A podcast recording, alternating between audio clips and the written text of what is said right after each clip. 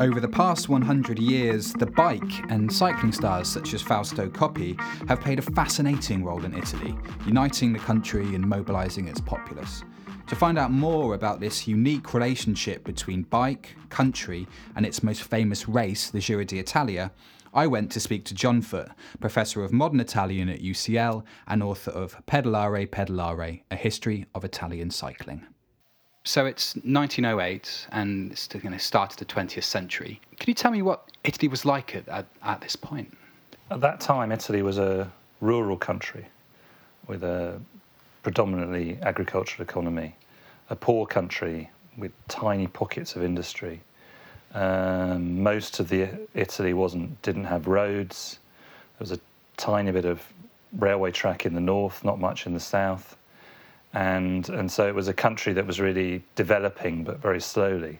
It had only been made into Italy less than 50 years earlier, in 1861, and so it was an, it was a country trying to looking for its own identity, looking for progress, not really achieving it at that point, with vast divisions between classes, politi- politics. Um, north and south, and city and countryside. So it was a country with problems at that time.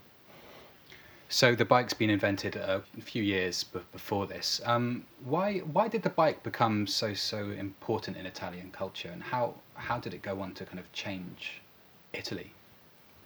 Well, the bicycle has a revolutionary impact on Italian society because, as a rural country, um, the peasants who go to work they need to travel quite large distances, often to get to the fields or to get to their workplace um, every morning, every day. They're were labourers, most of them, paid by the day.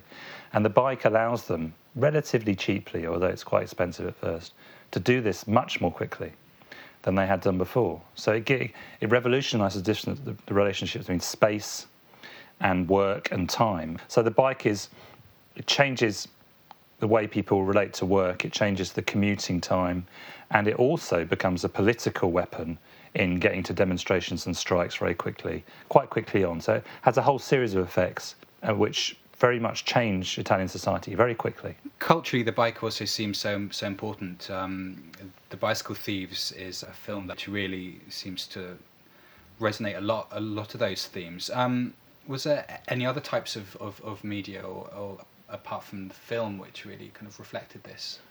Um, well, Bicycle Thieves was was this film about a man who needs a bike to work and then um, gets his bike stolen and therefore he can't work and he needs to feed his family and, and he wanders around Rome looking for his bike and seeing bikes everywhere and not being able to find his bike and ends up trying to steal another one and is humiliating. Extraordinary film and one of the most important films in the history of cinema, but also an extraordinary example of how important the bike was in post-war Italy.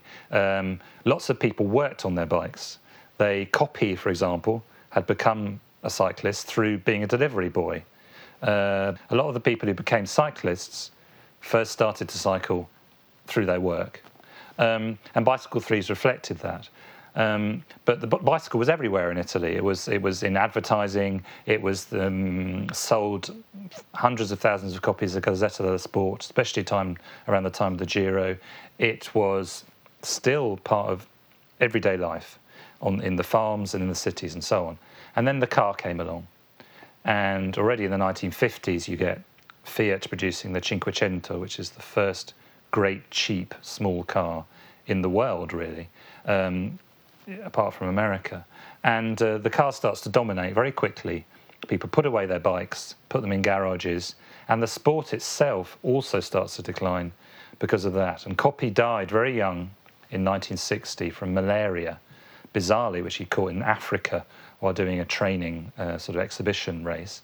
He died in 1960, and I, I count that date, 2nd of January 1960, as a really symbolic moment in the transition from uh, Italy going from pre modernity to modernity, from a rural to industrial society, and from a cycling society to a motorised society.